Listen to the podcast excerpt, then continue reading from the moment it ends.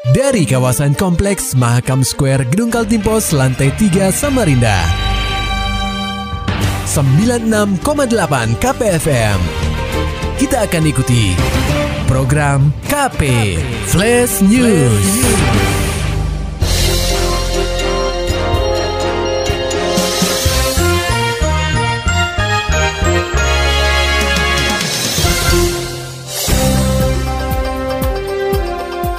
Anda sedang menyimak program KP Flash News bersama saya Agung Pratama.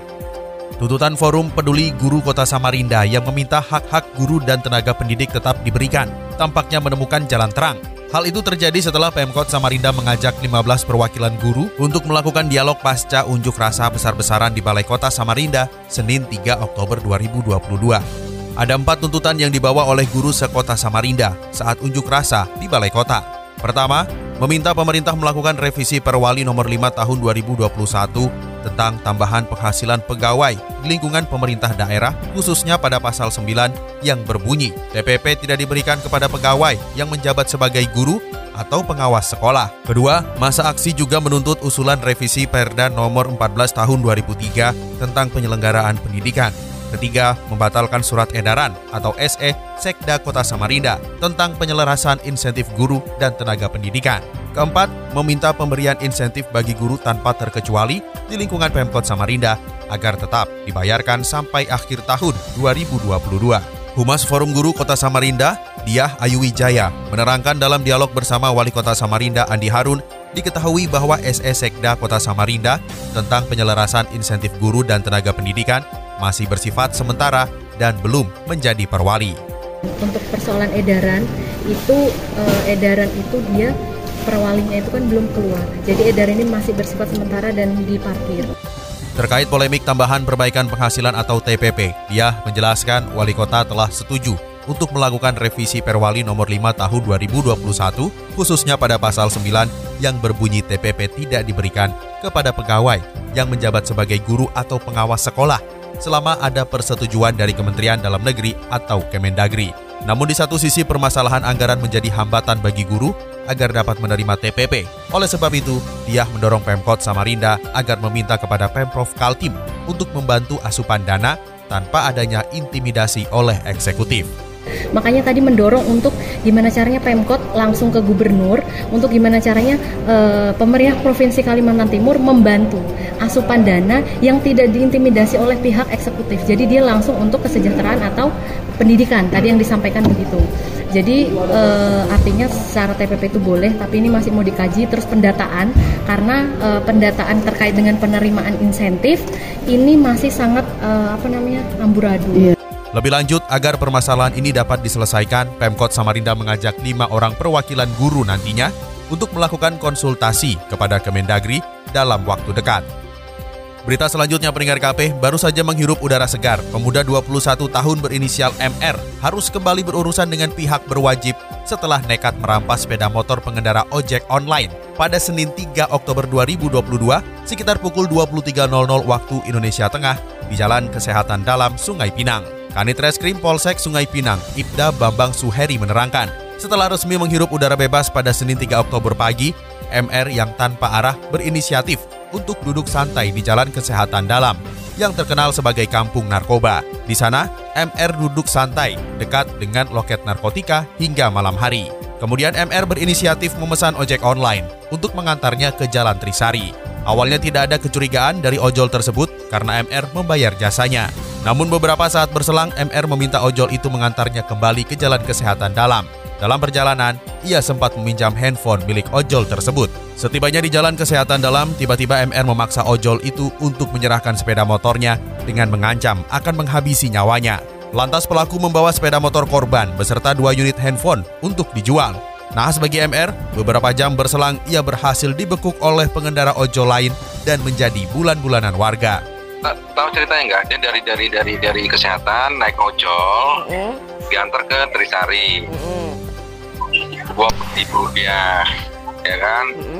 Dibayar. Mm. Betul, minta antar kembali lagi, minta antar kembali lagi ke kesehatan. Nah, mm. dalam saat naik motor dia pinjam handphone. Mm. Mm. Pinjam handphone berapa? Handphonenya itu handphone dipegang sama pelaku, berarti kan penggelapan kan? Mm. Sampai di kesehatan dalam. Mm dia rampas motornya orang. Oh. Jadi dua pasal itu siap. Oh dia tapi nggak bawa apa-apa bang ngancam itu ya? Ngancam cuma omongan aja. Oh. Kalau kamu mau muka habis siap. Oh terus pas diamankannya itu bang, diamankan warga itu bang ya? Ya siap. Oh. Dari hasil pemeriksaan jajaran Polsek Sungai Pinang diketahui bahwa handphone milik korban sudah dijual oleh pelaku untuk membeli makanan dan sabu-sabu. Atas perbuatannya ini, MR akan dijerat dengan pasal 365 KUHP tentang pencurian dengan kekerasan, subsidiar pasal 372 KUHP tentang penggelapan, dan terancam kurungan penjara 7 tahun. Pendengar KP, kompetisi dihentikan sementara. Skuad Borneo FC Samarinda tetap berlatih. Laporan selengkapnya akan disampaikan reporter KPFM Samarinda, Muhammad Nur Fajar. Kompetisi Liga 1 musim 2022-2023 dihentikan sementara pasca tragedi Kanjuruhan. Informasi yang dihimpun, kompetisi akan dihentikan selama dua pekan, sembari menunggu hasil tim investigasi yang sedang melakukan penyelidikan insiden maut di Stadion Kanjuruhan Malang. Meski belum ada kejelasan terkait kapan dimulainya kompetisi, para pemain Borneo FC Samarinda tetap menjalani latihan seperti biasa, walau dalam kondisi berduka. Hal ini dilakukan untuk menjaga kebugaran pemain agar tetap fit jika nantinya Liga 1 dimulai kembali. Chief Operating Officer atau COO Borneo FC Samarinda, Ponario Astaman menuturkan, pihaknya memilih untuk melakukan konsolidasi dengan tim pelatih untuk mengantisipasi penghentian sementara kompetisi karena dari segi teknis, tim pelatih yang paling berhak menyusun rencana dalam menyiasati penghentian sementara kompetisi.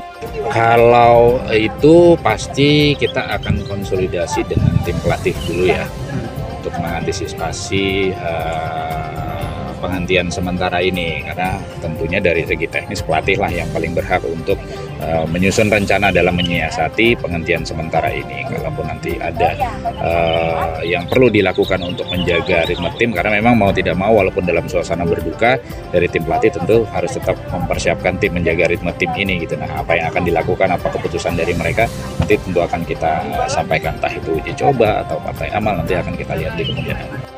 Lebih lanjut, Ponario sendiri belum mendapat informasi dari tim pelatih apakah proses latihan akan diliburkan di tengah penghentian sementara kompetisi.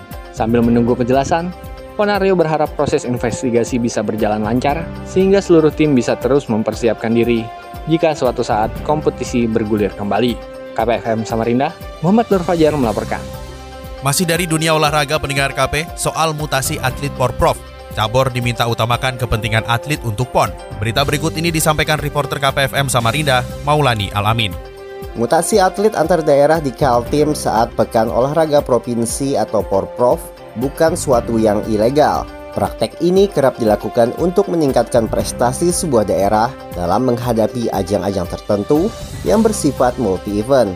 Menjelang Porprov ke-7 di Brown nanti, Ketua Bidang Organisasi KONI Kaltim Budi Iriawan mengatakan Selama proses mutasi atlet dilakukan sesuai prosedur, tentu tidak menjadi masalah.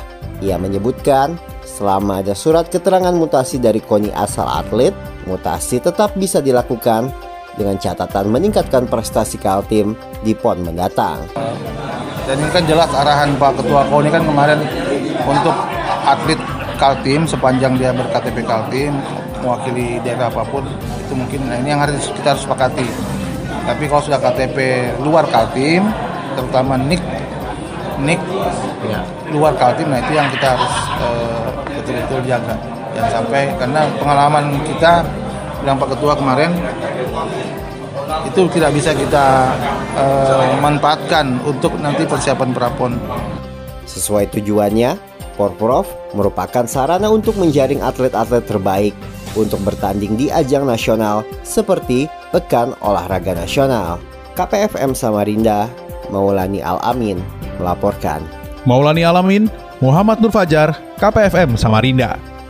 Serta dapatkan berita-berita selengkapnya di www.968kpfm.co.id.